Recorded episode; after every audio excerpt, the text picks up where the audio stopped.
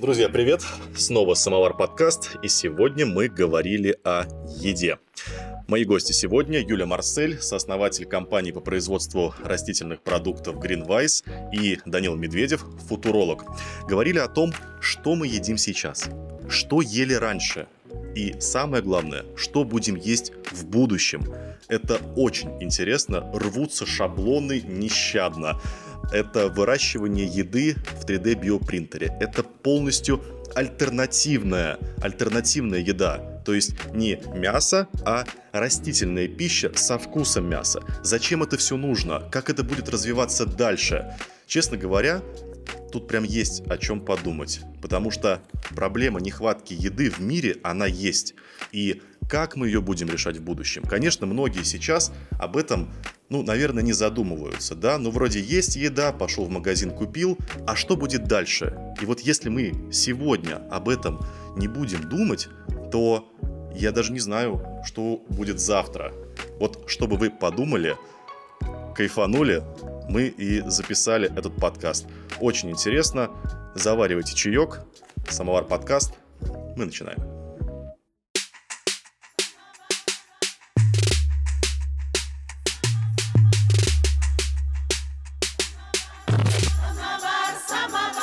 Подкаст.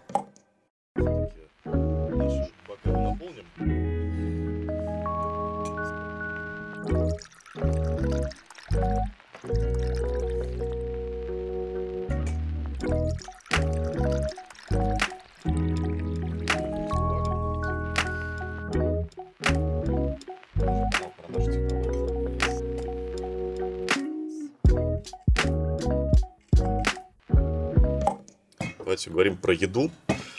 В начале прошлого века у нас население Земли составляло около 1,5 миллиарда человек, сейчас почти 8. К 50 году ученые ООН такие есть, говорят, что будут почти 10 миллиардов населения Земли. Потребность мяса вырастет на 70%. Сразу вопрос, как накормить всех? Учитывая, что вот сейчас, в данный момент, да, около миллиарда голодают. С одной стороны, надо максимально быстро их накормить, быстро и, главное, дешево. С другой стороны, все ученые в один голос вопят, что если хотите помочь экологии, ограничить производство мяса. Да? И вот мы тут находимся между молотом и наковальней. Вот что делать в этой ситуации? Выкрутиться. Я бы предложу пойти дальше. То есть нужно отказаться не только от потребления мяса, но и от потребления растительной пищи. Так. И грибов. И чай пить только, да? Нет, тут все хитрее. Энергия солнца, в каком-то смысле, все, что мы едим, это мы едим энергию солнца, воплощенную в органических молекулах. Вот. Только есть разные способы эти органические молекулы получать. И я бы здесь послушал Пьера Бландо, основоположника органического синтеза, химика 19 века, который делал когда-то давным-давно прогноз на 2000 год. Он сказал, что в 2000 году было бы абсурдом ожидать, что мы будем выращивать каких-то животных или какие-то растения. Конечно же, мы будем получать напрямую все необходимые нам молекулы из воздуха с помощью энергии солнечной. То есть у нас в воздухе есть все, практически все необходимые, 4 необходимых элемента, которые нам нужны: водород, кислород, углерод и азот. Кроме этого, нам еще нужно немножко селена, немножко серы, немножко фосфора, и в целом можно производить все, что угодно. Вот, да, если нас сейчас смотрят в Уганде, они сейчас смотрят такие: сера, селена, воздух, солнце. Не наешься. Вот я что-то не очень понимаю. Все очень просто. Допустим, берем, скажем, такую молекулу, как глицерин. Очень простая молекула, трехатомный спирт, то есть 3 атома углерода, и к ним прицеплены, водородики и 3 группы OH. Что это означает? Это означает, что мы можем вот этот глицерин взять и ложкой просто его есть. Более того, в медицине используется иногда такая практика, что до 50-60% от потребления энергии, которую человек потребляет, можно потреблять с помощью глицерина, то есть с помощью вот таких простых совершенно молекул, которые не нужно выращивать внутри коровы, внутри какого-нибудь лосося, каких-нибудь устриц. Просто берем, ставим химический реактор, и все просто. На входе СО2, водород, вода, азотика немножко для других молекул. Смотрите, еда — это же не только то, что нас насыщает, то, что дает нам энергию для того, чтобы мы жили дальше. Это и социальные какие-то ритуалы, да, это и какие-то эмоции, которые мы приобретаем. То есть без этого очень сложно. Это просто разделить можно. Да, конечно. Помните эксперимент, когда какой-то один из ой, не помню кого, какой-то человек. Не-не-не, питался Сойлентом, да, заменителем, то есть вот этим порошком, который разбалтываешь в воде и ешь его, да, где есть все макро-микронутриенты, все витамины и тра-та-та. Можно как-то минутку рекламы? Очень советую. Российский продукт называется «Малоежка». Аналог Сойлента, но продается у нас в магазинах. Очень вкусно и питательно. Вот, и в общем, через буквально месяц у человека пошли какие-то всякие разные ментальные, психологические отклонения, просто потому что, ну, во-первых, люди должны что-то жевать. И всегда. Человек ест глазами, ты к этому ведешь.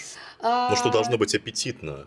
Ты не должен кайфануть от еды. Это миф. Есть, например, мальчик один, который с детства живет без пищеварительной системы, просто питается через кровеносную систему, там, носит с собой рюкзак с там, пакетами с жидкостью питательной, вот, и нормально себя чувствует. У него выбора нет. Ну, это очень распространенная история, да, допустим, когда люди лежат в больнице, да, они не могут потреблять, допустим, какую-то пищу solid foods, которая твердая. Жевать надо. Да, жевать. Они получают все нутриенты через вот эти вот трубки. Нет, абсолютно распространенная история. Технология-то понятна. Понятно, что ты выживешь из-за этого. Ты будешь жить, ты будешь насыщаться, но удовольствие не получишь. Как ты можешь сказать, что есть можно только ту еду, которая бегала только что несколько минут назад, а все остальное – это суррогат? Нет, почему бегала? Не-не-не. Я не люблю слово суррогат вообще, оно меня так обижает всегда. Почему? Ну, потому что очень часто растительные продукты, допустим, растительная альтернатива молоку и мясу называют суррогатом. У суррогата, сами понимаете, есть такой вот негативный флер. Суррогат – это что-то такое. Что-то такое недоброе, да, согласен. Хотя всегда можно использовать слово альтернатива, аналог или, там, не знаю, заменитель вместо слова суррогат. Поэтому я говорила о том, что, допустим, вот будет Новый год, да, вот скоро совсем, мы снимаемся сейчас в декабре, новогодний стол. Либо у нас будет какая-то чашка с водой, либо у нас будет, как мы все любим, оливье, шуба, вот это вот так. Может быть веганским все, абсолютно, мы уже это делаем спокойно, абсолютно, какие-то блюда, и это же все связано с нашими воспоминаниями, да, с воспоминаниями из детства, с какими-то социальными обычаями, с тем, что делает людей людьми как раз-таки, с какими-то именно социальными аспектами. Вот без этого очень сложно. Вот как часто ты пьешь чай из самовара? Сегодня мы первый раз. С дебютом. Поздравляем. Но это же наша традиция, это же наше прошлое, и тем не менее... Слушайте, я абсолютно вообще не против того, чтобы идти дальше, то есть я ни в коем случае не держусь за что-то там, что было там 300 лет назад. Я, естественно, за прогресс, за то, чтобы мы ездили на машинах, да, и желательно электрических, а не на лошадях, не на собаках, ни в коем случае. Но все-таки хочется, чтобы какие-то вещи, да, оставались. Так они, тут как бы не вопрос в том, что кто-то придет завтра, там, Билл Гейтс, например, и отберет у нас салат оливье. Вот конечно. Нет такой угрозы. А на самом деле вопрос в том, что нам нужно огромную работу сделать для того, чтобы как бы сдвинуть хотя бы чуть-чуть потребление, потому что люди же, они, что перед ними положили на уровне глаз в супермаркете, то они и покупают. А присесть или потянуться наверх, это уже там целое приключение. Ну, усилие, конечно. Нет, подожди, да. А вот, ну, вот ты сказал, суррогат, да, не очень так звучит. Да. Глицерин тоже не очень звучит. Как сделать так, чтобы этот глицерин захотелось купить, съесть и еще удовольствие получить. Я буду за это затопить. Мне кажется, выбора у людей не будет, потому что потребительская, покупательская способность снижается, люди становятся все беднее и беднее. Продовольственный кризис, голод, нехватка белка, и поэтому, вот, мне кажется, вы к этому клонили, ты. Да. Давайте все. Хорошо. Да, и вот мы всегда думаем, то, что мясо, мы занимаемся растительным мясом, поэтому и вообще растительными альтернативами, и мы считаем то, что традиционные продукты животноводства, они станут уделом богатых людей. То есть настоящее мясо, настоящее молоко смогут потреблять только те люди, у которых есть большое количество денег. А все остальные будут питаться либо растительной пищей, либо пищей, которой вот как раз-таки ты говоришь, пищей синтезированной, там, не знаю, белок из воздуха, белок из насекомых. Сейчас водку делают из воздуха. Ой, какая русская история. Так, слушай, не в России. Вот ты говоришь, что это будет, как бы, скажем так, еда для бедных, да, вот растительная пища. Мне тоже вот не нравится говорить «еда для бедных». Это сразу, опять-таки, какой-то вот флёр. То есть нет, я просто хочу гораздо проще наоборот. Это как-то назвать. Ну, то есть те, кто не смогут себе позволить, грубо говоря, мясо в будущем... Нет, на самом деле мы и так не можем позволить себе мясо. То есть если спросить даже людей, которые это мясо и молоко производят, они на самом деле честно скажут, что мы как цивилизация, как человечество, как планета не можем себе позволить есть столько мяса и пить столько молока, сколько мы делаем. Подождите, а почему мы в долг это все делаем? Просто мы вырубаем леса, мы хищнически эксплуатируем нашу природу, и пройдет еще 10, 20, 30 лет, и просто негде будет этим коровам пастись. Конечно, в принципе. И тут как бы в вертикальную ферму корову, ну, типа, корова не может по стенке вот так вот ползать и пастись. Тогда у нас есть технология культивации, как раз-таки культивированное мясо, культивированное молоко. Ну, тут вопрос ведь такой, как бы, людям нужно что, шашечки или ехать? И я думаю лично, что большинству людей важнее ехать. То есть, если люди готовы питаться условно там, лапшой быстрого приготовления, да, с майонезом, то как бы, почему они не будут питаться хорошей, проверенной едой синтетической, которая прошла клинические испытания, которая лучше даже, чем обычно, которая является функциональным питанием, с повышенным содержанием белка, витаминов, микроэлементов, вот, которая при этом вкусная, ну, там, с огромным разнообразием вкусов, точно так же, как люди сейчас, допустим, там, покупают этот там, вейп всякий, да, и там, значит, типа 10 тысяч разных вариантов. Слушай, ну мы же как-то жили без этого. Вот до этого мы веками жили, у нас были мясо, были овощи. Конечно. У нас мяса не было, у нас были овощи, один вид овощей, например, брюква или там тыква, и зерно. И можно было менять либо зерно с этой тыквой, либо тыква с зерном. Конечно, конечно, советские годы. Даже не, ну, не советские, а 200 лет назад. Я, в принципе, говорю, да, ну мясо-то всегда было. Нет, мясо было всегда, ну, только богатых, у очень-очень богатых людей. То есть у нас, по сути, ничего не изменилось? Ну так уж, если нет, у нас изменилось. Мы очень много едим мясных продуктов, и это в каком-то смысле, ну хорошо, мы там за счет этого растем больше, но все то же самое, мясные продукты мы можем получить в будущем, в ближайшем, с помощью альтернатив, потому что те же самые альтернативные там замены мяса и мясным продуктам, они не хуже. То есть они содержат любые аминокислоты, которые нужно, они по всем параметрам, в том числе по вкусу, они такие же, как обычное мясо. Объясни мне, почему, когда вы делаете растительную пищу, вы ее делаете с запахом и вкусом мяса? Вот в чем смысл этого? Да, вот человек, который по тем или иным причинам отказался от мяса, ну нет, я хочу, чтобы со вкусом мяса было. Это что за электронные сигареты такие? Потому что, когда люди отказываются от молока и от мяса, они отказываются не от вкуса. Они отказываются от проблем со здоровьем, они отказываются от проблем, которые эти продукты причиняют экологии, и они отказываются от эксплуатации животных. То есть ты, потребляя растительное мясо, растительное молоко, ты можешь пить тот самый там, свой любимый капучино, есть свой самый, там, не знаю, любимый оливье, и ты при этом ничем не жертвуешь. То есть ты не идешь ни на какие, ничем, никем, да, ты не идешь ни на какие компромиссы. То есть ты ведешь свой привычный образ жизни, да, ничего в нем не меняешь, и при этом становишься там более этичным, экологичным и здоровым. То есть не потребляешь какие-то канцерогены, да, какие-то там гормоны роста, антибиотики, которые содержатся в животном, допустим, мясе. То есть, получается, это история для тех, кто отказался. Не а никто изначально был. Ну, у нас же получилось как? У нас отношение к прогрессу последние полвека очень сильно поменялось. Вот когда, допустим, в 40-е, 50-е годы прошлого века люди думали, как использовать технологии для развития, для освоения космоса, там, атомную энергию, вот это все, то все были очень смелые и готовы были пробовать что угодно. А потом, в 70-е годы, наступило некое разочарование в прогрессе, связанное с тем, что мы поняли вред окружающей среде, который человек наносит, и произошел определенный откат. И многие люди решили, что все, что делает промышленность, все, что делают вот такие, значит, химики и прочие биотехнологи, это зло. И поэтому приходится, к сожалению, идти у них на поводу во многом. Да, и вот эти вот сосиски должны выглядеть как сосиски, а иначе кажется, что это дьявольское какое-то изобретение. Мы возвращаемся к органике, мы отрицаем абсолютно прогресс, мы отрицаем химию, все должно быть сделано руками, мы отрицаем там какие-то промышленные производства, вообще абсолютно непонятно вот, почему. Тот же Пьер Бландо, например, до смерти, до своей, до старости он не верил в атомарно-молекулярную теорию, не до конца верил, считал, что это, значит, сомнительная какая-то вся ерунда. Поясните, пожалуйста. Вот. Ну, просто он занимался химией, органикой, но он думал, что атомы — это просто такая удобная выдумка, что валентности — это просто так, чтобы считать было проще. А на самом деле этого нет. Вот. Сегодня мы, конечно же, знаем, что такое атомы, мы их можем потрогать, мы их можем подвигать, можем из них собрать реально там этот глицерин или белок какой-нибудь. Вот. И сегодня человек, который в этом разбирается, понимает, что нет никакой разницы. Там, из животного пришел какая-то молекула пришла, или из растений, или синтезировано. Вот. А некоторые люди, они до сих пор верят, что есть некая такая живительная сила, как вот раньше химики думали, что есть органические молекулы, живые, а есть неорганические. И до того момента, как впервые удалось синтезировать, по-моему, мочевину, вот, органическую молекулу из неорганических, до этого считалось, что вот есть живительная сила, и она отвечает за вот жизнь. Я тебе больше того скажу, таких людей очень много. Вот тех, кто вот считает, что вот есть, грубо говоря, вот кусок говядины, помидорки, огурчики, и то они такие, да, так себе качество.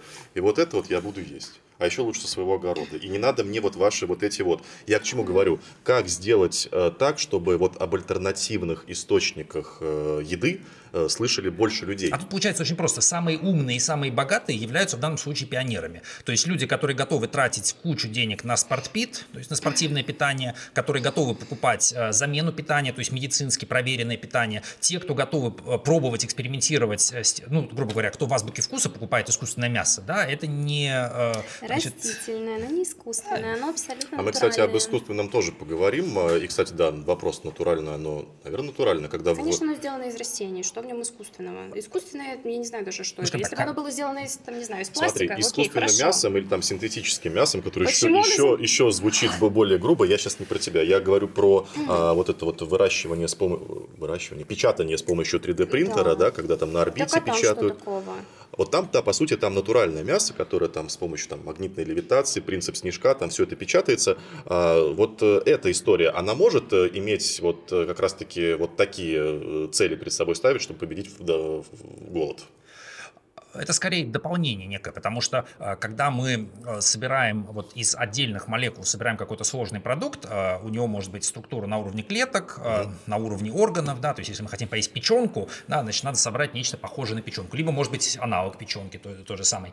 Вот. И собирать это можно с помощью разных технологий, 3D-печать здесь, ну, наверное, самый эффективный, то есть по сравнению с тем, чтобы выращивать корову целую, а потом, значит, ее через 2-3 года зарезать и порезать на части, по сравнению с этим, если мы просто синтезировали все, что нам нужно, потом правильно собрали. Получается, что мы можем там, за одни сутки, грубо говоря, пройти всю цепочку от там, CO2 из атмосферы и до там, бифштекса или там, чего-нибудь вообще, еще. На самом деле это звучит очень круто, когда у нас будет, если мы вообще дойдем до того, чтобы у нас, грубо говоря, была ферма не коров, а ферма вот таких вот 3D-биопринтеров, где будут выращиваться мясо.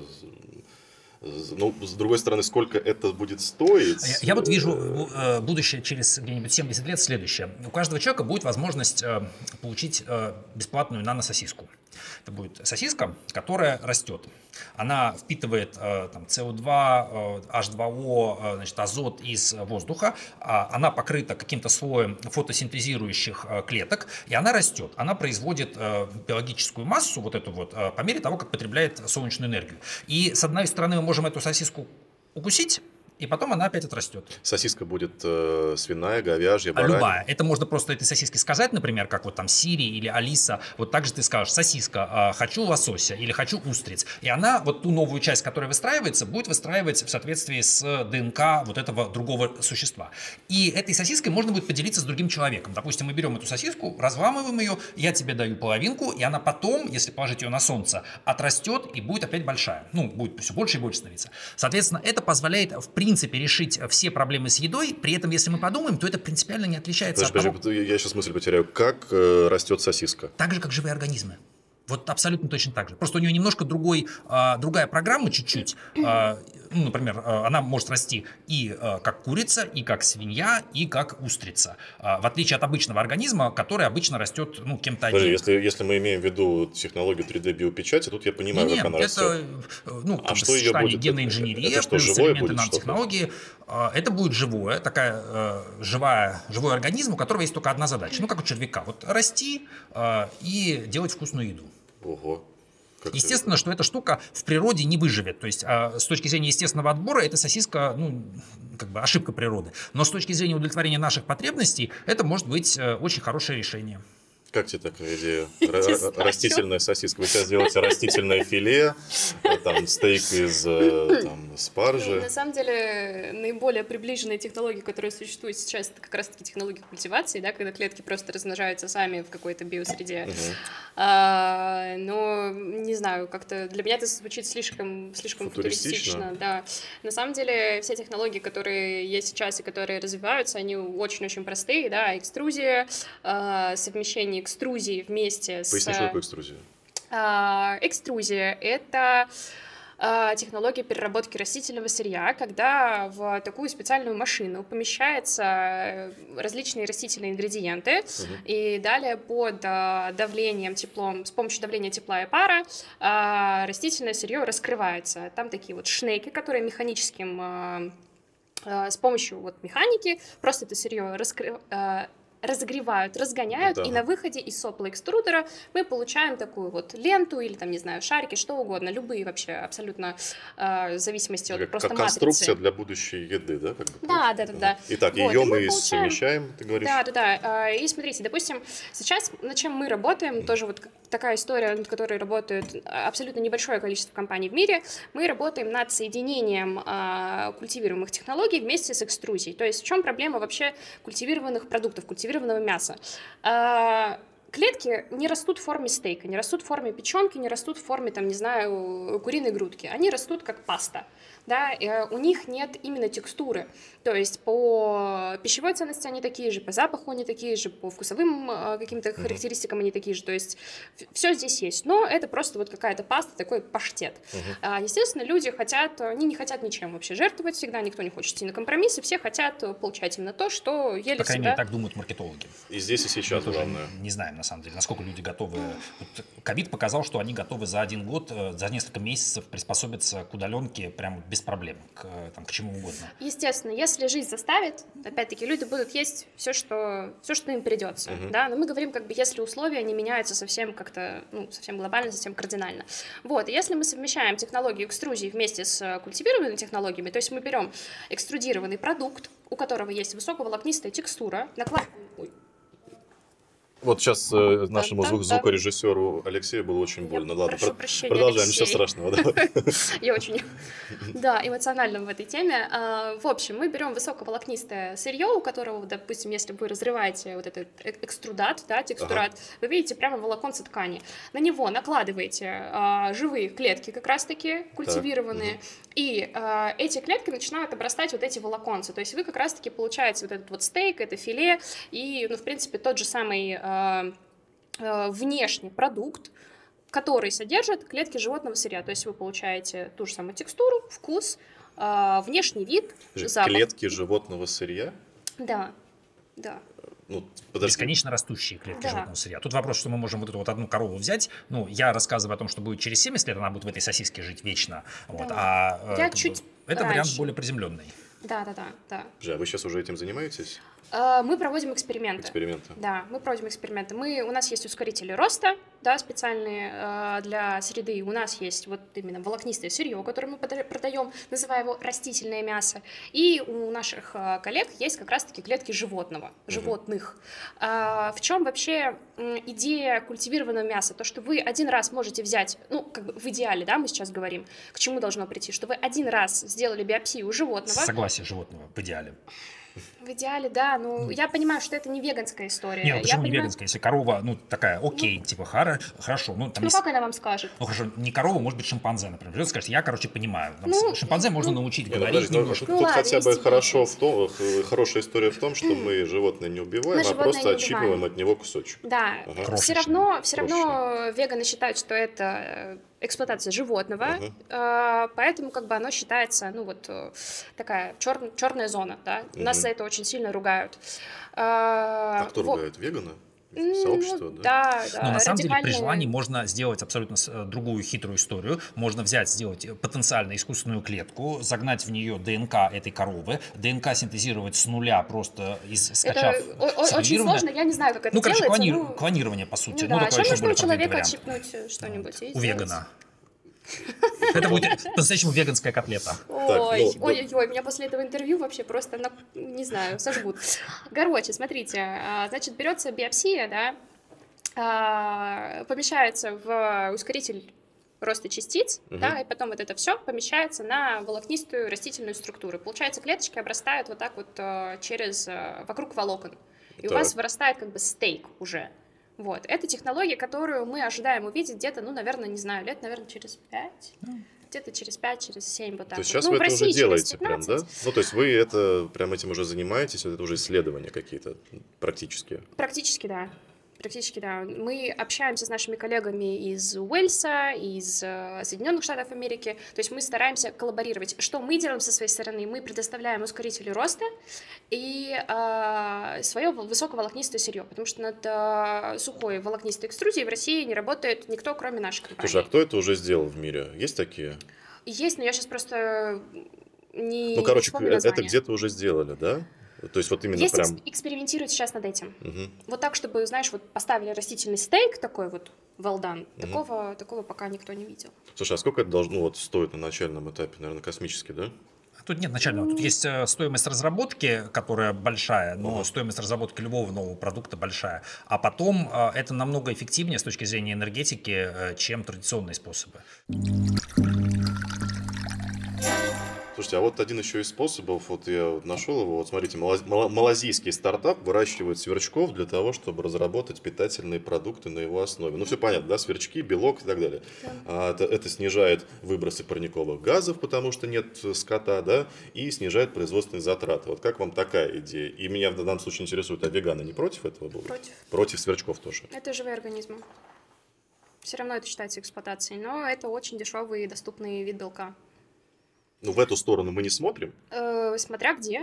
В России, допустим, ну, смотрите, я понимаю... Ну, я имею в виду люди, которые этим занимаются, как-то думают об этом. В России есть несколько компаний, которые этим занимаются, но, сами понимаете, у нас нет в культуре потребления насекомых, да, если мы говорим про Малайзию, если мы говорим про какие-то азиатские страны. Да, ну, тут малазийская, да. Ага. Тут же еще проблема, что это все нужно реализовывать в рамках капитализма и в рамках рынка, и инвестор...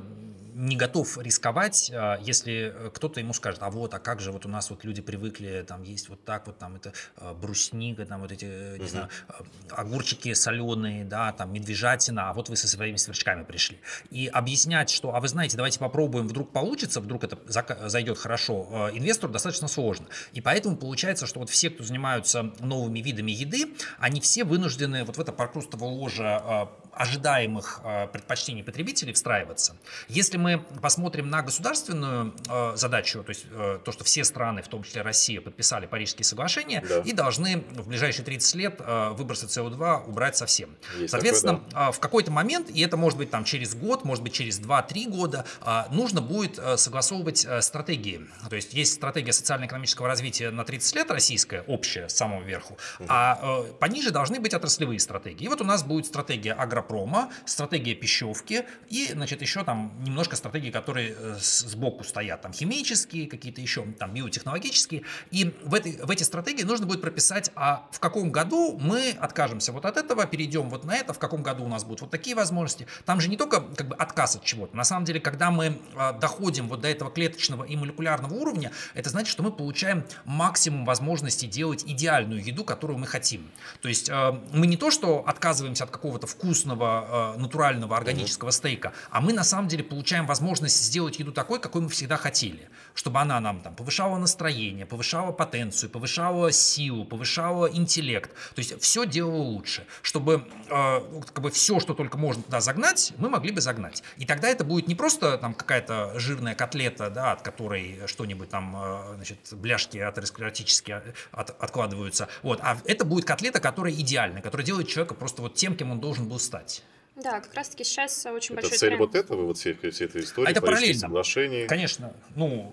В том числе, тут так получается, что чем глубже мы опускаемся на уровень, вот, на наноуровень, на микроуровень в контроле над материей, над веществом, тем, соответственно, больше у нас становится возможностей. Если мы задумаемся о том, что мы же сами это тоже мясо, то есть мы это клетки, которые живут вот на этом самом волокнистом каркасе, да, и как-то там между собой общаются. И то, как они общаются, в том числе то, как они стареют, то, как они растут, это определяется той же самой химией, той же самой генетикой. И тут интересная получается история. Вот все, что делается в таких компаниях по выращиванию мяса, это на самом деле те же технологии, что нужны для выращивания искусственных органов. Абсолютно. Только для выращивания искусственных... тоже, по сути. Только для выращивания искусственных органов огромные затраты, огромные ограничения этические, там, регуляторные. А в случае с едой... Да, и при этом еще что? Какой у нас рынок, допустим, искусственных почек будет? Ну, там, сколько-то тысяч в год. Какой у нас рынок стейков? Миллионы и миллиарды. Уж скорее, да. Вот. И получается, что вот эти вот компании, которые занимаются производством новых вариантов еды, они в какой-то момент, может быть, нас спасут, потому что можно будет не только стейк вырастить, но и бьющееся человеческое сердце, которое можно будет человеку пересадить после инфаркта. Ну, кстати, к слову, вот... По цене $5 за килограмм. Вот те же самые печатания еды, о которых я говорил в 3D-биопринтерах, там же, в этих же биопринтерах печатают и органы тоже. Как раз-таки ребята, которые занимаются 3D-биопринтингом у нас, 3D-биопринтинг Солюшнс, это выходцы из Инвитро. да, Юсуп Кусани, да-да-да, и его команда, как раз-таки они начинали, естественно, с медицины, и потом они только пошли в питание, в какие-то космические там, коллаборации с Роскосмосом, потому что, понятное дело, что корову на МКС мы не можем вырастить, ну, да. Питаться людям чем-то надо, и не могут люди постоянно есть еду из тюбиков и какую-то вот эту вот суррогаты, вот эти. А вообще есть ли место для этики, когда речь идет о потребности в еде, о выживании? Вот мы сейчас говорим этика, этика. А здесь нет конфликта. То есть, если взять этику, вот, категорический императив Канта, конечно же, хорошо будет, если люди будут питаться синтетическими продуктами, сделанными либо с помощью растительных технологий, либо микробиологических, либо химических, потому что ну, всем от этого будет лучше. Если все будут так делать, то все будут счастливы, никто никого убивать не будет, есть никого не будет. Хорошо. С точки зрения этики тут никаких нет конфликтов.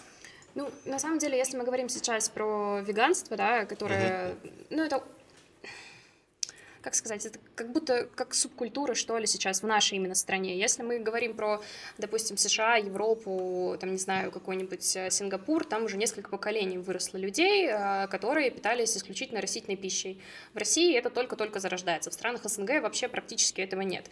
И, как и любое другое течение, сейчас веганство — это что-то такое очень радикальное, условно, как подросток в, там, не знаю, 15-16 лет. Я согласен либо с тобой, так, да. Либо не так. Но воспринимается, по крайней мере, да, как что-то такое не очень дружащее. Но что интересно, что есть некоторые ниши, которые абсолютно вроде бы проникли широко, например, альтернативное молоко в кофейнях. Да. То есть, несмотря на то, что домой очень мало кто сознательно купит себе альтернативное молоко, ну, если нет там нетолерантности какой-то, но спрашивают этого человека, который приходит в кофейню, спрашивают каждый день. Конечно, а это где-то кроме Москвы и Питера это есть? Есть, конечно. Есть? Вот, допустим, наша продукция продается в 150 городах России. Нет, я про молоко, вот, которое допустим, вот конечно, ты приходишь в кофейню. Ну, в сетевых кофейнях везде это есть. Тут вопрос в том, что там, если человек покупает, ну, не знаю, там, растворимый кофе 3 в 1, да, на, там, на заправке, ну, да. Наверное, там нет альтернативного молока. А если он приходит в кофейню, то там ему это обязательно его спросят. Даже если он не понимает, что это такое альтернативное молоко, кокосовое, что, как, откуда, там, гречневое, какое-то еще, арахисовое. Вот. Ну, окей, по крайней мере, он это услышал, и после там, 30-40 раза, может быть, он попробует. Ну, и тут, мне кажется, еще почему эта история, допустим, с этим молоком или даже вот с теми продуктами, которые вы делаете, да, зашла. Потому что это выглядит хорошо, вкусно. Вот о чем мы с самого начала говорили. Да, альтернативное молоко, оно выглядит так же. Оно даже на вкус такой же. Чуть-чуть там что-то там отличается, но если с кофе смешать, так вообще... Здесь парадокс. Мы, с одной стороны, хотим все время пробовать какие-то новые интересные вкусы, а с другой стороны, хотим привычное. А потому что мы по щелчку не можем перейти ни на что. Не знаю, мне кажется, новаторов в России очень мало, людей, которые реально хотят что-то для себя новое открыть. В основном все консерваторы и хотят вот потреблять ровно то, что... Слушай, ну новаторов всегда мало. Ну да.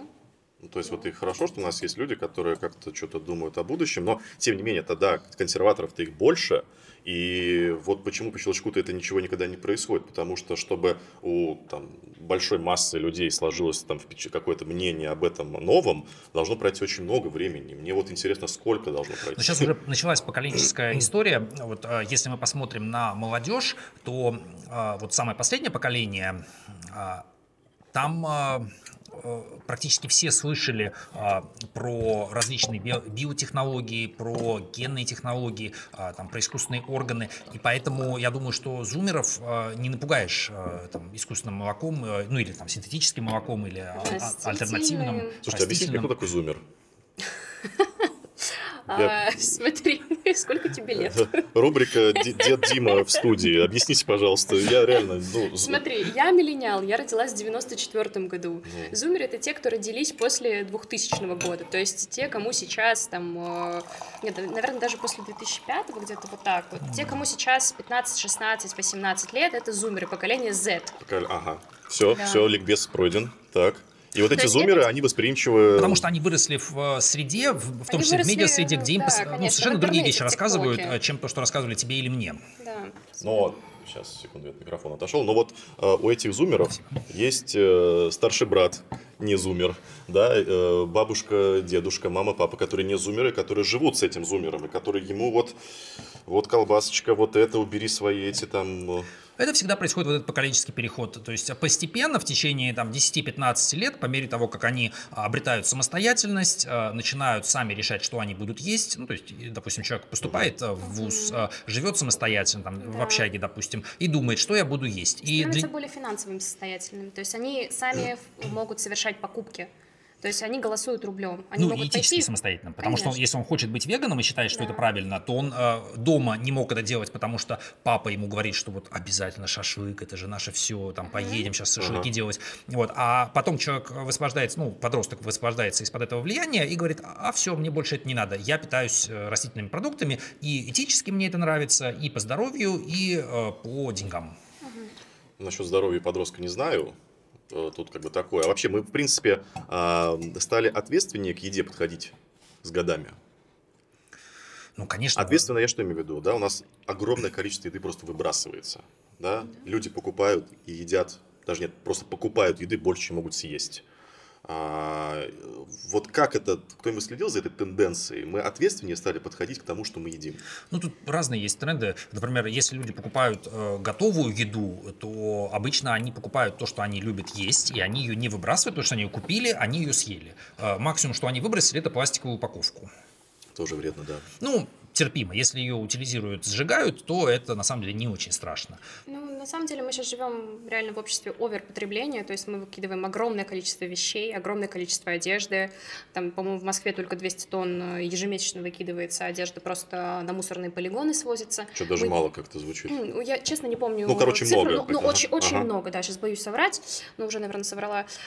И то же самое происходит с едой, то есть мы покупаем какие-то сумасшедшие количества продуктов питания, мы их выкидываем, не говорим вообще про упаковку, но, с другой стороны, действительно, люди начали читать этикетки. Да, они начали читать составы, несмотря на то, что у нас все равно есть химофобия, то есть если мы видим какой-нибудь там индекс Е, мы считаем, что это все гроб-гроб, кладбище, смерть, конечно. Да, и несмотря на то, что это может быть и лимонная кислота, это может быть, там, не знаю, какой-нибудь еще другой абсолютно нормальный ингредиент, и, к сожалению, вот сейчас у нас... Нет, ни в средствах массовой информации, ни вообще, мне кажется, нигде какой-то просветительской работы над тем, что нельзя бояться химии. Мы с вами сами состоим полностью из химии, мы ходячая химия. Но все равно люди смотрят, люди пытаются что-то прочитать, люди пытаются как-то себя образовать. То есть, и да, и нет.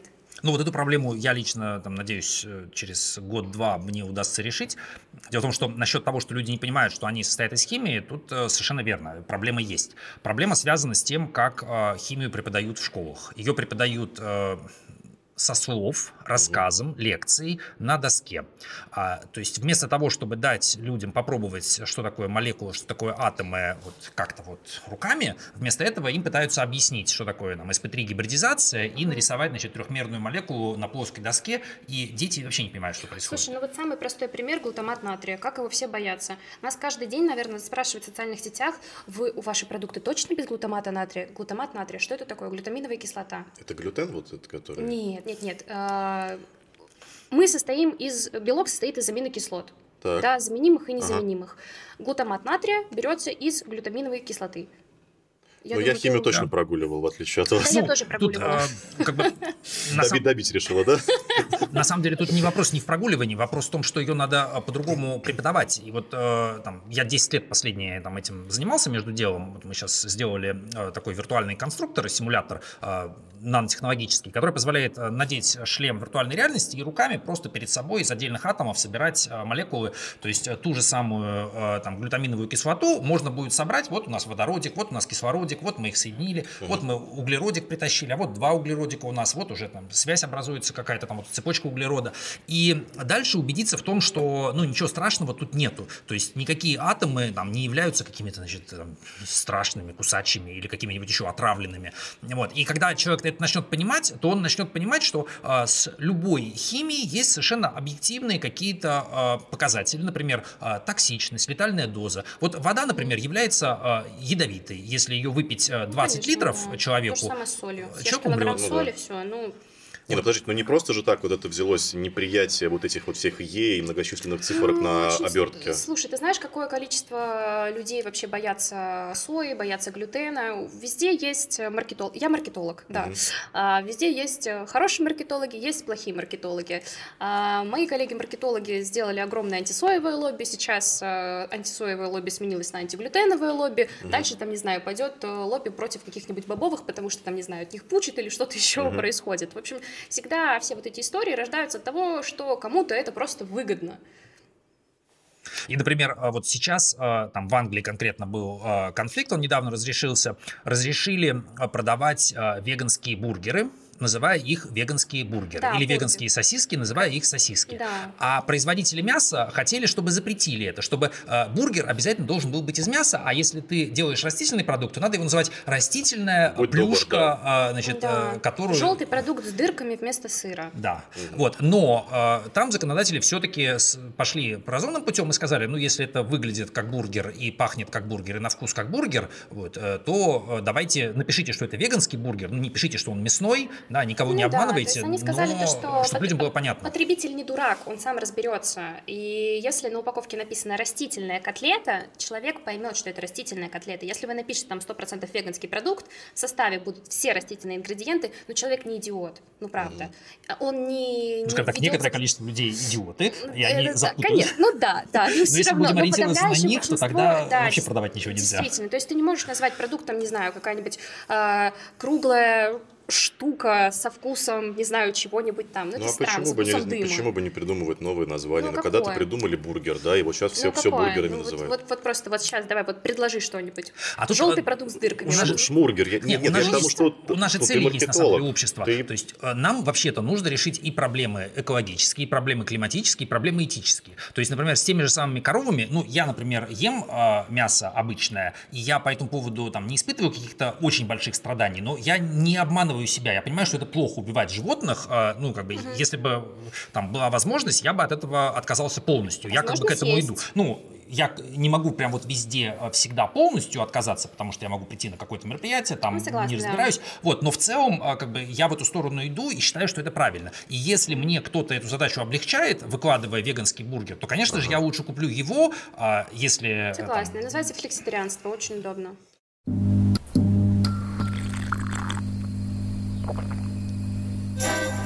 Слушайте, ну классно, конечно, рассуждать о том, что вот я там когда-то ем, когда-то не ем мясо, да, или там я думаю об экологии, когда ты находишься в условной там какой-нибудь такой стране, там, не знаю, типа там Швейцария, где с экологией все в порядке, да, есть какая-нибудь, я не знаю, там Центральноафриканская республика, да, где там и с экологией, там, и с голодом, и так далее, со всем вот этим. Вот это неравенство в еде, в образе жизни, а его как вот... То есть, как нам, с одной стороны, и прогрессировать, а с другой стороны, не терять людей? Ну, здесь какая ситуация простая, потому что для для Центральноафриканской Республики коровы – это там адское страшное зло, потому что они вызывают опустынивание, и именно ради коров мы вырубаем там леса Амазонки и все остальные леса, и они сжирают всю траву, и как бы это на самом деле жуть. То есть коровки, которые вот бегают по зеленой травке, да, это, ну, такие органические коровки, это редкость. Это какая-то утопия вообще, мне кажется. Вот. Поэтому, если люди живут в Центральноафриканской Республике, конечно, им лучше выдать дешевую и энергетически дешевую растительную диету, от которой они будут прекрасно себя чувствовать, будут нормальными, здоровыми, будут расти, и при этом у них будет лес, например. Лес же это хорошо. Растительный белок гораздо дешевле, чем животный белок. Слушай, а у вас есть такое в мыслях уйти вот именно в страны, где вообще острая нехватка с едой? Ну, к сожалению, Россия – это тоже страна, в которой острая нехватка с едой, и острая нехватка вообще, в принципе, недорогих продуктов питания, потому что действительно мы беднеем с каждым годом. Я сейчас не говорю про нас с вами, которые сейчас тут сидят с этими с айфонами и все такое. Айфон только у тебя. У него тоже было, просто убрал его. Ладно, да, хорошо. Ну вот, но, к сожалению, действительно огромное количество людей находится за чертой бедности, и если сейчас наша продукция стоит, там, допустим, столько же, сколько стоит мясо, да, потому что У нас производство чисто растительной продукции, да, то есть мы не какой-то мясопереработчик, у которого сразу были там кутеры, какие-нибудь вакууматоры, всякие разные аппараты, да, поэтому наша продукция стоит столько же, раньше она стоила дороже, чем мясо, просто потому что... Да, кстати, помню это. Да, у нас производственные мощности были меньше гораздо, все оборудование мы покупали сами с нуля, естественно, у нас косты были большие, плюс, ну, как бы объемы маленькие, косты большие, себестоимость большая. У мясопереработчиков есть уникальная возможность действительно эти продукты делать дешевле, потому что растительное сырье оно дешевле, чем сырье животное. И в будущем, конечно, эти продукты будут дешевле. И мы стараемся делать их дешевле. И мы стараемся делать не только как бы... продукты премиум, да, которые мы обогащаем различными витаминами, макро-микроэлементами, вот про которые ты как раз-таки говорил, да, там делаем суперпродукты, но и также хотим просто делать продукты, которые просто содержат вот тот минимум, да, как бы, ну, условно, продукты эконом-класса, которые просто дают тебе насыщение, да, они дают тебе какие-то вкусовые качества, но как бы они стоят... Ну, надо понимать, что разницы особой нету между премиум и эконом с точки зрения, допустим, витаминов, потому что витамины тоже не то, чтобы они очень дорого стоили. Кажется... Это же просто химическое вещество, то же самое, ну, чуть-чуть другое. И если, допустим, этого витамина нам нужно будет достаточное количество, чтобы его везде подобавлять, ну типа... Ну, смотри, можно же совершенствовать продукты вот просто до, не знаю, до сумасшествия, да, можно делать какую-нибудь просто котлету, да, овощную, а можно делать котлету, вот как, допустим, делают Beyond, не Beyond, Impossible Foods, да, которая кровит, которая там, не знаю... разговаривает с тобой, такая, типа... Естественно, такая, как дела, вкусно, вот, что-то такое. Короче... У нас в планах, естественно, есть, я уверена, что это есть в планах у всех компаний, которые работают в сфере альтернативной пищевки, делать продукты какие-то премиум-класса и делать продукты... Ну, а по-другому не бывает, это же рынок, у нас должны быть подороже, подешевле. Как, еда, на самом деле, относится к категории таких продуктов во всех странах, где даже самая дешевая должна быть здоровой и безопасной. То есть, на самом деле, даже если человек будет питаться самой дешевой едой, вот через 20-30 лет, он, скорее всего, будет питаться хорошо. Да? То есть, не будет никакой еды, которая там токсична или опасна, или все отравлена верно. Чем-то. Вот. Просто премиум, да, там будет, она будет цвет менять, например. Вот, скажем, сейчас, если заказывать еду, вот я недавно столкнулся с этим, на упаковке уже есть там умный стикер, который меняет цвет в зависимости от того, сколько времени и при какой температуре хранился продукт, и понятно, значит, он качественный или его лучше уже выбросить, утилизировать. Вот. И точно так же будет, например, с едой. Да? Еда будет в зависимости от там, дня недели, разного цвета там, или запаха, или вкуса, можно будет ее как-то соединять. То есть вот эти вот эксперименты, они будут для премиум-сегмента. То есть маркетологам же нужно постоянно что-то придумывать. То есть все дело будет сводиться к упаковке, что ли, получается? Не только упаковке, внутреннему содержанию тоже. Там, например, радуга вкуса. Да? И вот ты открываешь свой стейк, а он, значит, во всех цветах радуги. И естественным образом не краситель. Обертка, это, ну, короче... Если хочешь просто наесться, ешь вот... Нет, ну я именно говорю про какие-то супер-пупер полезные свойства. Да? Там, допустим, ты берешь какую-нибудь котлету, она там и с коллагеном, и с тем, и с сем, и, короче, 25 разных питательных супер-пупер штук, там какие-нибудь суперфуды туда засунуты, какие-нибудь там, не знаю, ягоды годжи, да, что угодно. Даже стволовые клетки, например.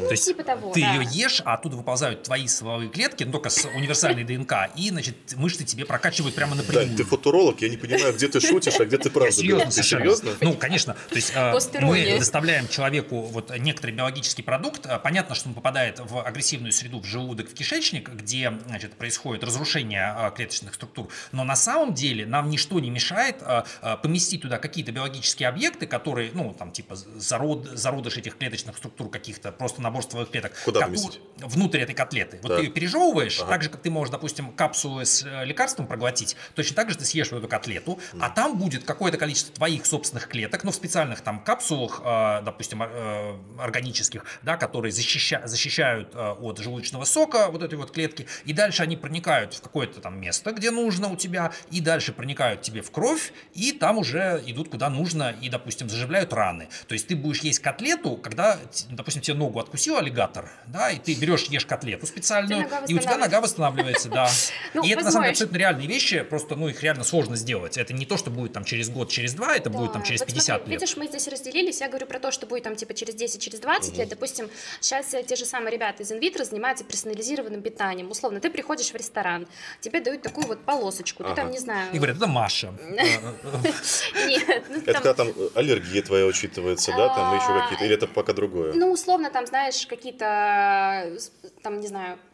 витамины, да, которых тебе не хватает. Допустим, ты приходишь в какой-нибудь ресторан, тебе дают вот этот вот лоскуток бумаги, ты там, не знаю, слюнявишь его, и тебе показывают, допустим, вот у тебя B12, там, ну, не прям, сам, там, не знаю, 92 там каких-нибудь... Ну, нехваточка какая-то чего-то. Да, там, типа, критически мало, среднее и хорошо. И на основании этого тебе повар идет и готовит вот это блюдо на основании вот этих вот как раз-таки твоих недостаточностей или, наоборот, сверх какой-то нормы. То есть вот как раз-таки персонализированное питание, то есть тебе дают ровно то, что тебе нужно. Вот как материнское молоко. А как повар это сделает? То есть сколько он это будет делать по времени? Это целый процесс постепенно должен быть выстроен. То есть от начала до конца, до потребления, где постоянно будут там большие данные, у нас будет совершенно другая система доставки. Если сейчас искусственный интеллект будет этим как-то этим, всей этой логистикой, конечно, будет заниматься искусственный интеллект. Если сейчас, допустим, мы корову убиваем, да, и вот мы эту тушу коровы ведем в машине в холодильнике, значит, мы просто повесили на крючок, и вот мы куда-то ее везем, потом ее там кидаем, делаем из нее там котлету, колбасу, что-нибудь еще. Вот. А в будущем будет не совсем так. Там контейнеры будут с вот теми веществами, активными веществами, биологически активными, индивидуализированными какими-то препаратами. Это все будет по-другому как-то доставляться и собираться там, куда ты пришел. То есть в ресторане, например, быстрого питания. Ну, как бы... Хватит уже эксплуатировать матушку-землю, давайте растительное питание есть. Нет, да, я имею в виду, что контейнеры не с коровой мертвой, а контейнеры с теми молекулами или клетками, или клеточными культурами, которые мы произвели. Вот. И, по сути, выглядеть это будет как? Едет машина с химическими продуктами. Просто все, белый порошок... Вот. Или белая взвесь, какая-нибудь такая жидкость, такая мутная, как, ну, типа как молоко. Вот. А потом, когда это все приезжает в ресторан, то там-то это и наполняется красками, наполняется вкусами.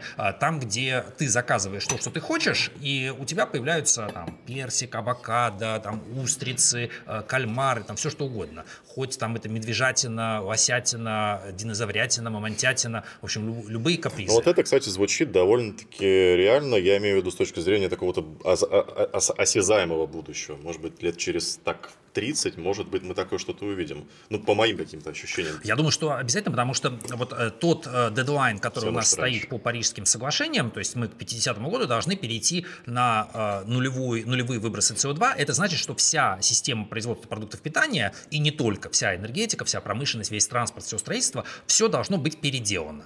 Причем, как именно переделано, мы зачастую даже не знаем. То есть вот эти технологии, которые нам нужны, они еще только... ну, где-то они просто еще только разрабатываются, где-то это еще эксперименты, но мы понимаем, что в следующие 30 лет надо в какой-то момент это будет выкатить. И, скорее всего, когда мы это выкатим, то там почти ничего не останется от традиционных процессов. То есть вот это вот там матушка, там рожь, да, которую мы, значит, сеем, потом убираем, вот это, знаешь, уйдет в прошлое. Да, замшелый ручной труд. Мне кажется, что вы представляете, какая это будет, не знаю, вот... Какой-то тектонический сдвиг произойдет. Я как футуролог представляю, и это на самом деле очень интересная задача. Сколько людей сейчас заинтересованы в пшенице, в мясе? Это же просто огромные гигантские корпорации. Сегодня практически все люди, которые работают в крупных компаниях, они не понимают, что они вообще производят, они занимаются каким-то маленьким кусочком. Все целиком понимает главный технолог, дедушка, там, которому 75 лет или 80 лет. Да, по факту, да. Но у этого главного дедушки, который... может быть по-другому, но когда мы говорим про большие компании... Да, но у этого главного дедушки, о котором ты говоришь, или который дедушка, который стоит над этим главным дедушкой, да, который управляет там какой-нибудь корпорацией, у него огромные ресурсы, огромные деньги. Да, но там вопрос в другом. Вопрос в том, что вот нету людей, которые реально были бы вот заинтересованы очень сильно в пшенице или в, там, в овсе, или в ржи, или в гречихе. Есть там определенные компании, которые на основе больших данных, спутникового анализа снимков, они принимают решение, подо что нужно сегодня распределить нашу землю. Есть специальные приложения, есть специальные стартапы, которые этим занимаются. Там у них вот это агротех, спейстех, значит, большие данные. Они говорят, вот вам приложения вы можете выбрать и понять, исходя из рыночной ситуации, что надо сеять в этом году вот здесь. Для человека, который там работает, никто там не ходит вот так вот, значит, не сеет сам, там уже едет, либо летает дрон, либо ездит роботизированный там комбайн, ну, может быть, едет трактор, да, там сеялка, если это какое-то отсталое место. Но в целом очень много уже цифровизации произошло. Например, в Голландии все сельское хозяйство 100% переведено на тепличную технологию уже. То есть, если посмотреть сверху, там полей не осталось в Голландии. Последние вот там 5-10 лет изменения произошли, и просто полей нет. Вот. То же самое произойдет везде, в том числе и в России, естественно. И, соответственно, при всем при том, что я, конечно, вот эти все образы, там, коса, значит, плуг, вот это вот все, там, веялка, сеялка, это все очень круто. И я считаю, что это очень здорово, что у наших предков были эти технологии, но будущее, оно не за этим. Будущее за другими технологическими процессами, и, как бы, наша задача в целом, там, и задача, там, пищевиков и, значит, сельскохозяйственников, эти технологии комплексно спроектировать, придумать дорожную карту и выкатить план, там, отнести его на утверждение премьер-министру и сказать: вот мы будем работать, вот наш план на 20 лет, дайте денег. Как вы в идеале видите, какая должна быть в будущем ситуация с едой? Вот если представить, что вот вы управляете вот этим вот будущим, у вас сейчас есть возможность вот нажать на кнопочку и отправиться в свой, лично каждого из вас, свой идеальный мир, в котором вот какая будет ситуация с едой? Как бы вы ее хотели видеть? Я бы хотел иметь много АТФ. Много чего? АТФ. Аденозин-трифосфорная кислота. Она превращается в аденозин-дифосфорную кислоту в организме. И это, собственно, то, что нужно всем нашим клеткам. Больше ничего не нужно, по большому счету. Вот. И диетическую колу, пожалуйста. И диетическую колу, да. Вот. Мне вот это... Ну, я бы хотел, чтобы мне не нужно было есть. И если бы я ел, то только для развлечения, для каких-то социальных задач. Может быть, допустим, там с каким-нибудь, не знаю, там с медведем, например, посоревноваться, да, там 2-3 дня в тайге, допустим, с ним бороться 1 на 1. Потом, значит, я его поймал, откусил ему там кусок ноги. Вот, он пошел потом, значит, к ветеринару, чтобы ему ногу обратно отрастили. А я радостный, значит, эту ногу зажарил и съел. Вот. Ну, только это, знаешь, по особым случаям. Все-таки у футуролога инстинкты это еще оттуда идут, да? Вся эта кислота, но, извините, медведя, дайте-ка мне его ногу сюда. Но, чтобы Мишка потом выжил. Юль, ты как считаешь? Слушай, ну, я как человек, который отказывается от продуктов животного происхождения по этическим причинам, мне, конечно, хочется, чтобы мы все стали веганами. В то же время... Пусть живут в дикой природе, пусть на них не охотятся, пусть они там ходят. А что они будут есть? Других животных. Это им неэтично, можно. Это неэтично. Почему? Ну, в смысле, потому что если бы я был зайцем, например, то мне было бы все равно, кто меня съел, допустим, ведущий подкаста «Самовар» или медведь. Заяц, вот и все. Короче, ну, я понимаю, что, к сожалению, мы к этому не придем, потому что все люди разные, у нас слишком большая планета, у всех разные там какие-то исторические моменты, разные вкусовые предпочтения, тра-та-та-та, политика, очень-очень-очень много всего. Поэтому я считаю, что в будущем, конечно же, еда будет чисто какой-то историей для развлечения. Все равно мы будем питаться чем-то, что будет просто давать нам насыщение. Сокращать продукты животного происхождения – это просто это неминуемый тренд. Это невозможно. Все пищевики, все люди, которые занимаются фудтехом, агротехом, они все пришли уже давно к единому мнению, что ПЖП будет, продукты животного происхождения будут сокращены. Если вспомнить отца оргсинтеза, то он объяснил, что уже к 2000 году мы должны были отказаться уже и от растительных продуктов на самом-то деле. Так что отказ от животных продуктов – это, ну, такой первый шаг, а второй шаг. Отказ от растений. Не потому, что растения страдают и как-то их жалко, а просто потому, что это не очень эффективно. Да. То есть, ну, выращивать… Вообще растение, на самом деле, оно не хотело, чтобы его ели. Вот. И в большинстве… Ну, эволюционно они все на самом деле токсичны и производят кучу разной всякой гадости, чтобы их не ели. Производят там защиту всякую, то есть прочную. Да, это все живые существа так делают. Да, ну то есть как бы растения тоже не хотели, чтобы их пришли и съели. Ну, максимум, может быть, чтобы мы семена съели, но и то не переварили, а, значит, потом там раскидали. Соответственно, с точки зрения того, кто хочет, чтобы их съели, но я считаю, что бактерии. То есть, по большому счету, вот микроорганизмы – это, по сути, фабрики. Мы их уже сейчас используем, например, когда мы производим генно-инженерный инсулин, то вот у нас есть бактерия, которой мы спустили сверху программу и сказали, вот смотри, нам этот белочек нужен для человека, инсулин. Вот, и бактерия такая, хорошо, я буду его делать очень много. Потом она его делает, потом она, значит, лопается уже, значит, от изобилия инсулина, и мы его, значит, распаковываем и везем диабетикам. Слушай, смотри, мы можем прям с тобой прогноз сделать. Вот сейчас, допустим, мы все едим мясо и молоко, да? Через 5 лет мы переходим на какие-то растительные альтернативы, условно, ну, как бы глобально.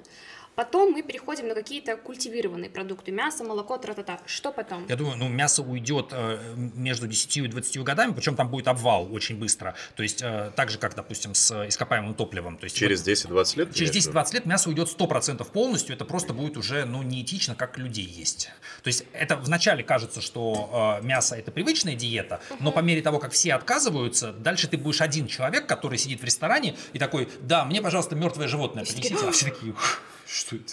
Слушайте, ну я не знаю, все-таки зумерам, которым сейчас там, сколько, 20 лет, так же, как с... им будет 30, а еще останутся вот такие. Там еще не, ну это момент политический. Да? То есть, во-первых, нужно понимать, что все-таки животные, они не просили, чтобы их ели, и они очень грустно смотрят, когда их убивают. И эта информация, единственное, почему она не расходится широко, потому что, ну, что-то надо кушать. Вот, когда появится альтернатива, не хуже. То есть, когда компании, производящие альтернативное мясо, они придут и скажут, мы можем хоть вам 100 миллионов тонн выкатить. Вот. После этого не будет никаких причин убивать коров, там, коз, овец, короче, всех остальных. И в большинстве стран мы сейчас наблюдаем все больше законов, принятых для защиты этих животных. Например, вот в Англии недавно сказали, крабов, кальмаров и осьминогов нельзя варить заживо, потому что они страдают. А они точно страдают? Осьминоги точно, осьминоги очень разумные. Вот, кстати, этот вопрос, главный вопрос сегодняшнего выпуска, страдают ли раки и крабы, и лобстеры, когда их варишь заживо. Ну, про раков вопрос сложный, но... Я недавно варил, прости, пожалуйста.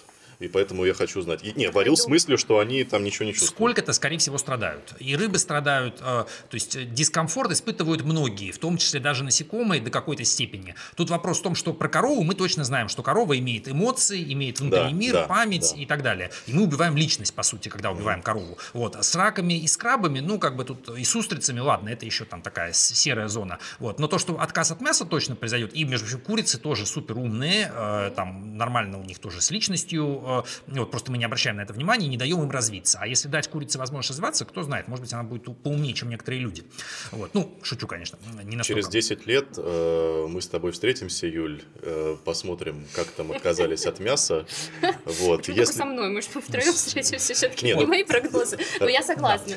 А дальше, в том, что касается микробиологии и химии, то тут просто конвергенция, скорее всего, произойдет. То есть, если сейчас... Вот почему мы питаемся множеством разных продуктов питания? Потому что в каждом из них есть что-то, что нам нужно, что-то, что мы не можем получать откуда-то еще.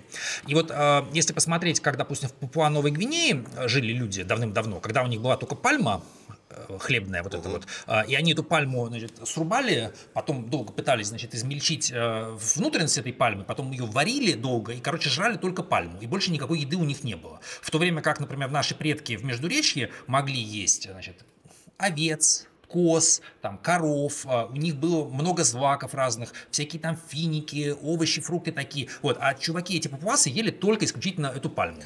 Ну, им не было нечего больше так есть. Совсем... К чему ты ведешь? Вот, я веду это к тому, что мы как бы привыкли, что разнообразное питание – это хорошо. И это действительно хорошо. Но в будущем мы это разнообразное питание сможем получать абсолютно из любого источника. Если хотим, с помощью культивации клеток, если хотим, с помощью использования растительных клеток и химических добавок, если хотим, просто с помощью химического синтеза. И, соответственно, разнообразное питание не будет означать разнообразие источников питания.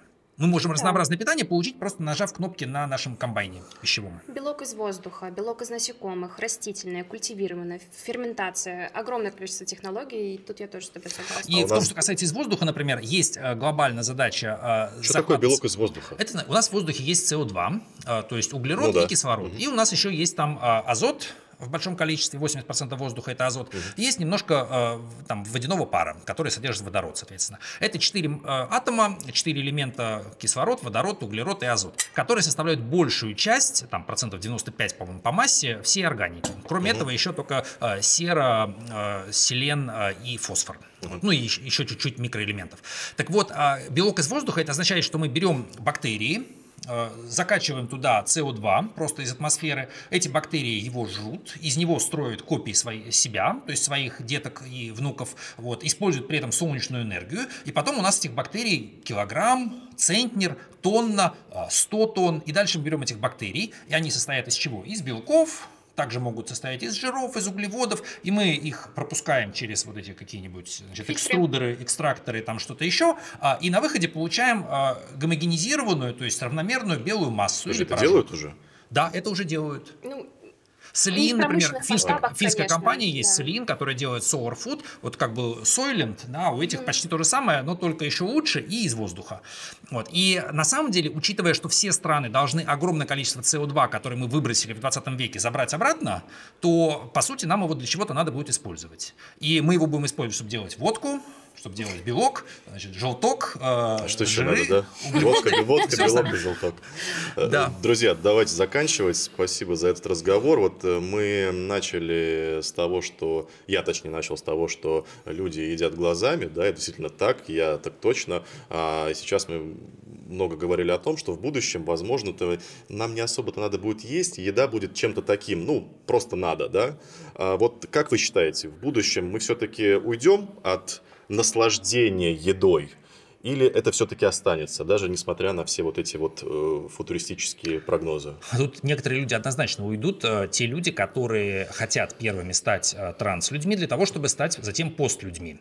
То есть люди, которые готовы отказаться от своей биологической основы, от своей генетической природы и стать там киборгами, сверхмашинами, эти люди, конечно же, откажутся от еды. Угу. А что сделают все остальные?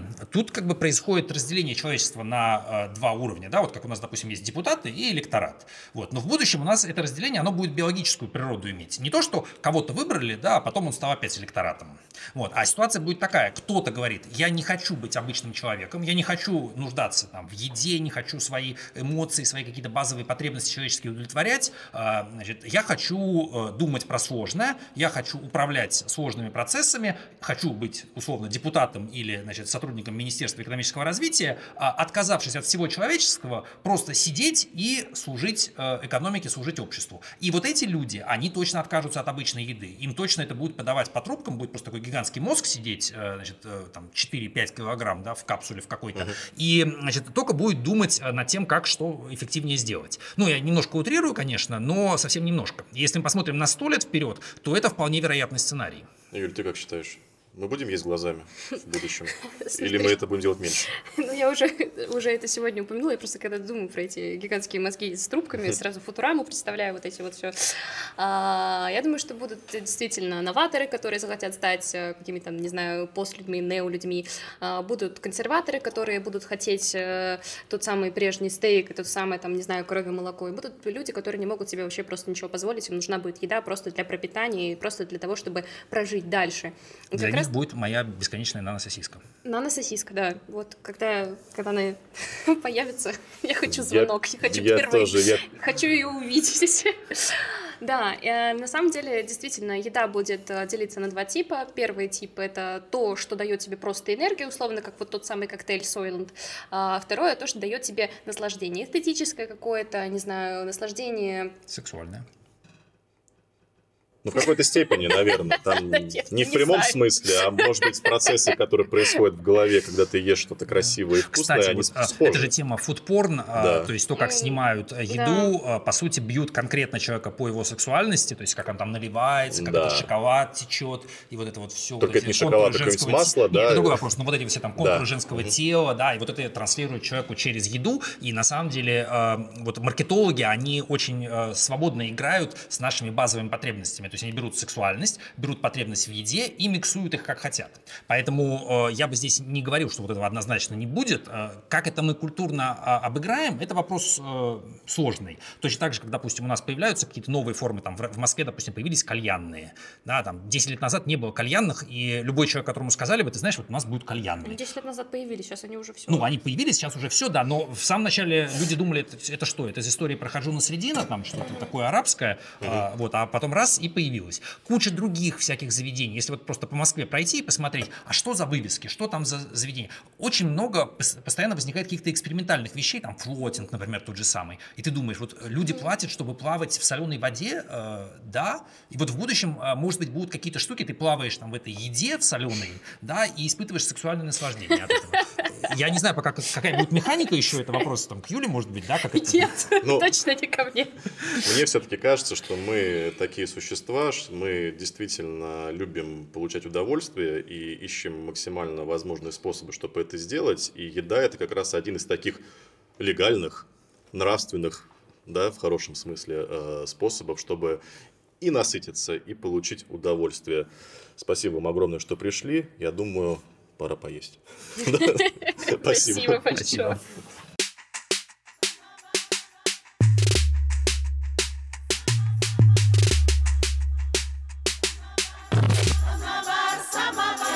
Podcast.